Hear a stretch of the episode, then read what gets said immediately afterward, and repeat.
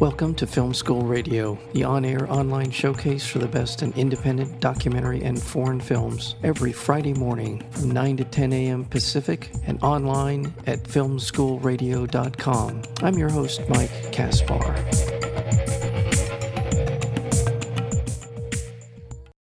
The audacious murder of the brother of North Korea's supreme leader, Kim Jong un, in a crowded Malaysian airport sparked a worldwide media frenzy. At the center of the investigation are two young women who either were cold blooded killers or unwitting pawns in a political assassination. Assassins goes beyond the headlines to question every angle of this case, from human trafficking to geopolitical espionage to the secret dynamics of the North Korean dynasty. And boy, does it ever. This film is remarkable. The story is remarkable, and the access to the subjects of this incredible story are also remarkable. And fortunately, we're joined today by someone who can explain all of these things to us, and that would be the director of Assassins, Ryan White. Ryan, welcome back to Film School Radio. Thank you for having me again. Well, again, I think that's the thing that jumps out at me as much as the story, which is incredible, is your access and how thoroughly you tell this story how did you first of all what was what went into the decision on your part to even embark on this project? Yeah so i think like most americans i would guess this this assassination kind of rings bells but i didn't really know how it played out. And so you have to go back and look at it historically. It, uh, kim jong-nam was assassinated in february of 2017 so that is just after Trump was inaugurated, his first full month in office. And the headlines and airwaves were being totally dominated by everything Trump at that time. Well, as they have been for the last four years, it turns out. So I think what normally would have been, um, you know, a top news story for months during the Obama era was the top story for a day and then just kind of dissipated into the ether. So um, I, like most people, remembered that there had been an assassination in an airport. I knew it was Kim Jong un's brother. And I knew this sort of crazy detail that two women had been accused of the assassination, of, of having done it in broad daylight on camera. Um, but I never knew how that unfolded. So, about six months after the assassination, a journalist named Doug Bock Clark had written an article in GQ magazine um, that was a deep dive into one of the women. Her name is Siti Aisyah. She was an Indonesian woman um, who had played a part in this assassination. And he had really, uh, with a lot of undercover sources, traced her roots up until that moment that she, you know, ran up behind Kim Jong Nam and smeared VX chemicals uh, into his eyes, which killed him within an hour. Um, and the article was wildly popular. It was extremely a, a, shocking article where he was claiming Doug Doug's article was claiming that Siti Aisyah was admitting that she had assassinated Kim Jong Nam, but was saying that she had thought she was on a reality show when she did it, and she didn't know she was about to kill someone. Uh, so Doug reached out to us and said, uh, you know, uh, this article was wildly popular. All of these filmmakers are trying to option it from me. I'd love to jump on the phone with you. And we had just made a series for Netflix that year called The Keepers, um, which had also been very popular and was sort of in the true crime genre. And so Doug wanted to pick our brains um, because he thought we might be the appropriate filmmakers for it. So we jumped on a call with him. We were totally sold once we read the article and talked to Doug. And a few weeks later, I was on a plane to Malaysia with Doug with my camera for an exploratory shoot and being on the ground there and meeting all of these, you know, sources in dark alleys and meeting their lawyers who were trying to save these women's lives because they were being they were you know it was they were on death row they were going to face death by hanging if convicted it just seemed to have all of the elements of sort of the biggest geopolitical true crime story you could ever imagine. Yeah. Yes, it does. I can attest to that after having watched Assassins. Well, you're in Malaysia. Uh, where was it? Was it love at first sight? Did you know once you started this sort of the back alley kind of interviews? Did you know that this that you were all in? Would it take more convincing? What where did it go from there? Yeah, no, I, I'm a I'm a skeptic by nature. So even when I heard this story, I mean the the the story is literally unbelievable. You know, even having read Doug's article and talked to him, I did not believe that this was possible. That that two women could actually assassinate someone accidentally or unintentionally and think that they were part of a reality show. So it wasn't i wouldn't say it was love at first sight or I, I, wasn't i wouldn't say i was convinced at first sight but i knew there was enough of a mystery there that i was personally enthralled and that i would be going back so it was over the course of of months if not years because we followed this for a couple years that my eye my eyes started to be continually open to the fact that perhaps these women are telling the truth like the more the more I, I dove into evidence or you know a huge part of the film is the cctv footage from the airport that day where we kind of trace for the audience how it all went down between the women and the north korean operatives that day and the victim. The longer we made it the more i started to to wonder whether they could actually be telling the truth. And then you know i knew if i was on that journey of of wondering myself that i could definitely take the audience on that journey as well if i did my job well. Yeah. I want to be careful about spoiling any of this because it's truly yeah, yeah. yeah, it's truly a revelatory experience and things that you don't see coming necessarily. Um, but i think it's appropriate to kind of dive into the backgrounds of the two women. Siti Aisyah and Doan Thi Huong they have some very interesting backgrounds and i think backgrounds that are not unusual or more common than we'd like to think for young women in poor countries who are trying to get ahead with not a huge amount of education behind them. Yes. Is, is that am I being fair in that assessment? Yeah, you're being fair, minus the fact that. Uh, so, so I'll, I'll, tell you about both of them. You're being totally fair when it comes to Siti Aisyah, who was a woman raised in a small Muslim village in Indonesia, left school in the sixth grade, ended up in the sweatshop industry in Jakarta, was a single mother, was always looking for a better life, and ended up in Kuala Lumpur in Malaysia, which is, you know, a pretty high class city uh, compared to Jakarta. And she went there, you know, with stars in her eyes, seeking a lot more opportunity. And instead, as we see kind of universally with human trafficking, those promises of going to Kuala Lumpur were totally empty promises. And she ended up in the underbelly of Kuala Lumpur as a sex worker, sending money back to her family in Indonesia. So that was her path before before this assassination. Doan Thi Huong is from Hanoi in Vietnam or a village outside of Hanoi, but she was actually quite educated. She even had a college degree. So the women came from very different backgrounds, but Doan, the Vietnamese woman, was not using her college degree. She had spent the past five or six years desperately seeking stardom. She had been on Vietnam Idol. She was acting on prank shows, you know, viral prank shows in in Vietnam. She was trying to model. Um, so both women were sort of under these extraordinary circumstances where they were both seeking something. For Doan, that was fame, and for Siti, that was a better life and a better paycheck. And that's sort of what the film traces like those paths that lead them up to the moment where they claim they were recruited by Japanese YouTube producers separately. One was recruited in Vietnam, one was recruited in Malaysia. Japanese YouTube producers and were hired to be on a prank show that they claim that they were on for months, being flown all around Asia. And their final prank would be a political assassination unbeknownst to them. There was something random about both of them being picked. At least it felt like that for Siti. Hmm. She was just wrong yeah. place, wrong time type yeah. of like it could have happened to anyone. And that was one of my that was one of my real uh, draws to this documentary because most of my documentary, m- almost all of them have been about women. Many of them have been about the exploitation of women.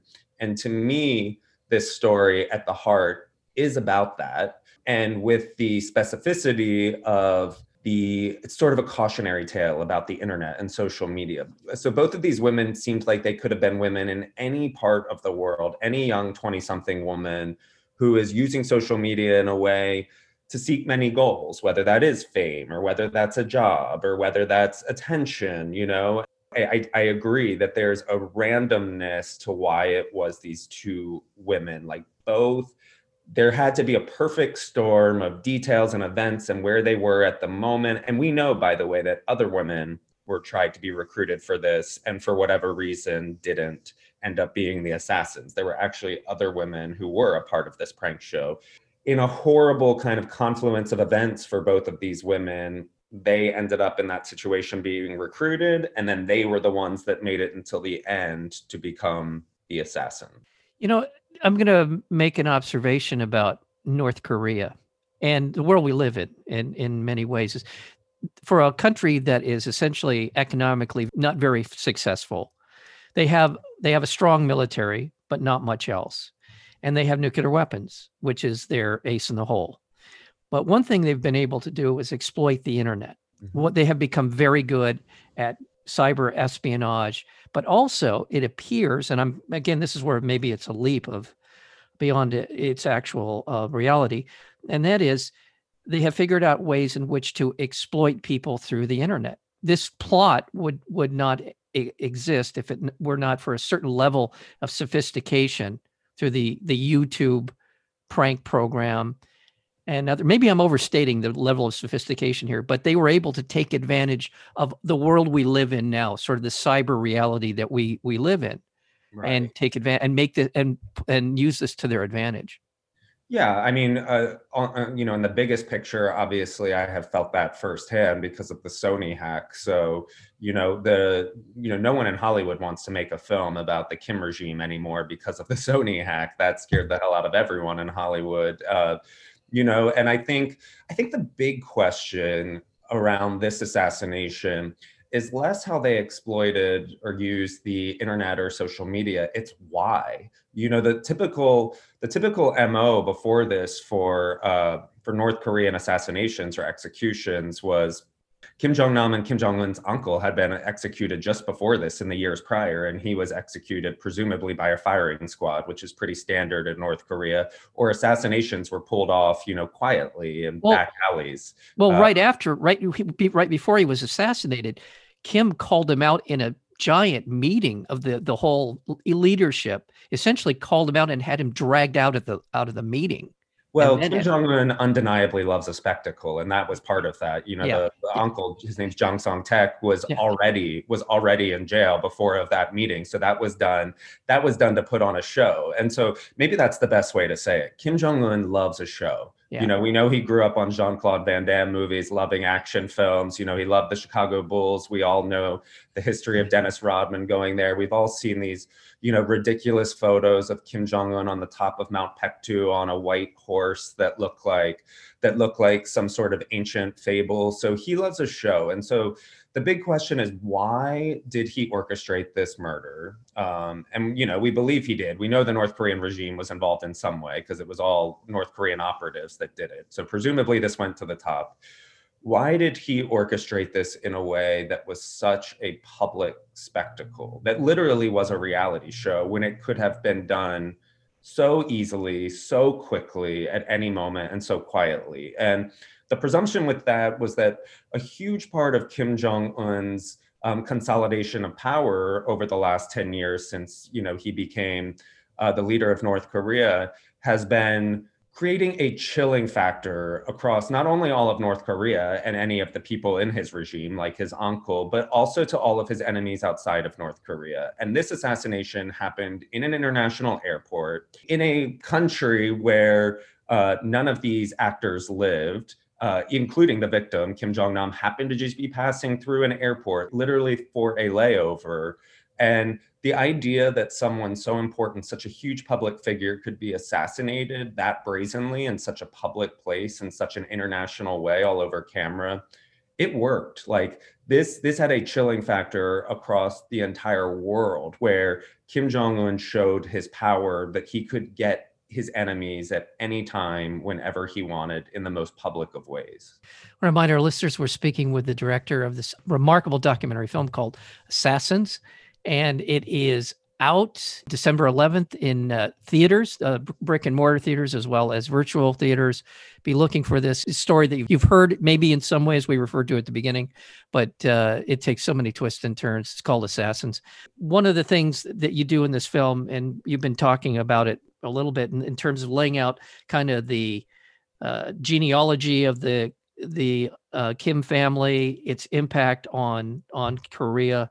Uh, it's a it's quite a in in some ways this film is quite a a primer on international relationships, the relationship of North Korea in the region. China is certainly a big uh, sponsor of North Korea as well as kind of a protector. Would that be a? I think that's fair. But it is the X factor, which is Kim Jong Un. That, as you said, I mean, he's he's his desire to reach out and kill a half brother uh, thousands of miles from from North Korea has sent uh, the kind of signal that I think he's obviously looking to send.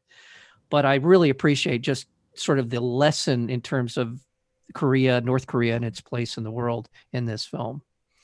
Yeah, it was, you know, that's sort of the big picture of the film. We we always wanted to focus on the women and keep it a very character-driven film and a very humanizing film about who they were, but you can't understand the circumstances that these women ended up in without understanding the larger geopolitical web and how these women got stuck in that web. And so we knew from the very beginning that Kim Jong Un, you know, was going to be a huge draw for audiences. We saw that this year during coronavirus. One of the very few stories that cut through in the spring besides the global pandemic while it was taking over the entire world was Kim Jong Un. You know, he was still grabbing headlines and the speculation around his health and death, which ended up not being true. And so the world is fascinated with Kim Jong un, and rightfully so. And that so whole sort of Game of Thrones soap opera that predated his rise to power, I didn't know a lot about. And so there definitely is a very sort of cinematic and dramatic evolution to the story on why one brother inherited the throne and the other didn't.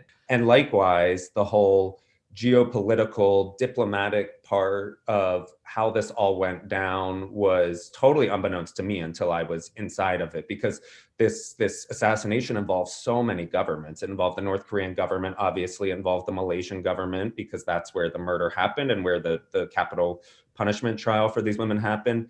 It involved the Indonesian government, involved the Vietnamese government because that's where both of the women are from. It involved the Chinese government, it involved the American government because Trump was meeting with Kim Jong Un at this time, and Kim Jong Nam, the brother, which we reveal in the film, was working with the CIA as a source. So it was this massive web, but always we were reminding ourselves like our movie is about these women who are at the very center of this web. And like we just talked about, they were randomly chosen, yet they found themselves, their lives depended on how all of these governments reacted to this. And it felt like, as a storyteller, it felt like such a crazy opportunity to tell such a macro story of the Kim regime and the entire world governments, and then such a small, narrow story of two women that just ended up in a moment, um, in a moment in an airport.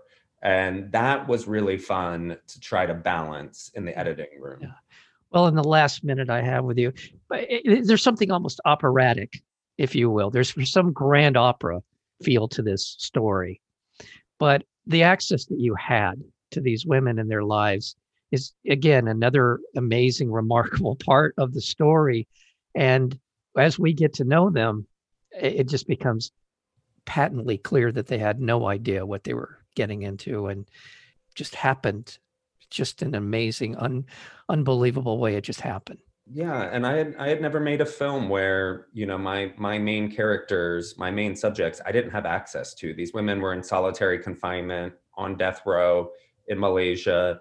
I would see them every day going into the trial, you know, in bulletproof vests, surrounded by dozens of soldiers with AK-47s. But I I never had access to them, and I and like like we talked about at the beginning, I don't want to ruin the end of the film because I think most people don't know how this unfolded, and me being me being one of them, you know, like I felt like I had no idea what happened at the end of the story, so I don't want to ruin it. But the women, you know, are are the key to the story, and I felt like if we could just let the audience get to know these women, go along on their journey that led this led them up to this moment, you know, I won't unequivocally say that they were trained assassins or they were tricked because I'm always a skeptic and I always have to be open to either. But I think we've presented everything we can in the film for for audiences to make that conclusion. Yeah, yeah, yeah. That that would I think it would be one of the most accomplished double agent stories of all time if they are if they are in fact what, what... They, yeah they would have to be some of the most diabolical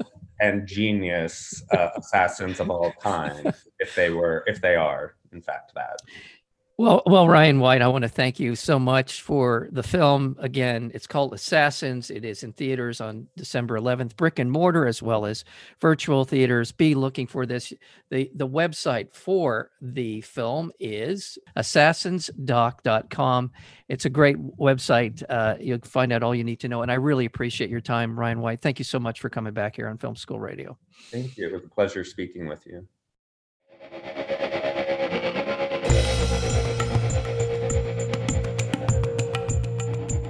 You've been listening to Film School Radio, the on air online showcase for the best in independent documentary and foreign films. You can find out more about the program at filmschoolradio.com. I'm your host, Mike Kaspar. Thank you for tuning in, and we'll see you next week with another edition of Film School Radio.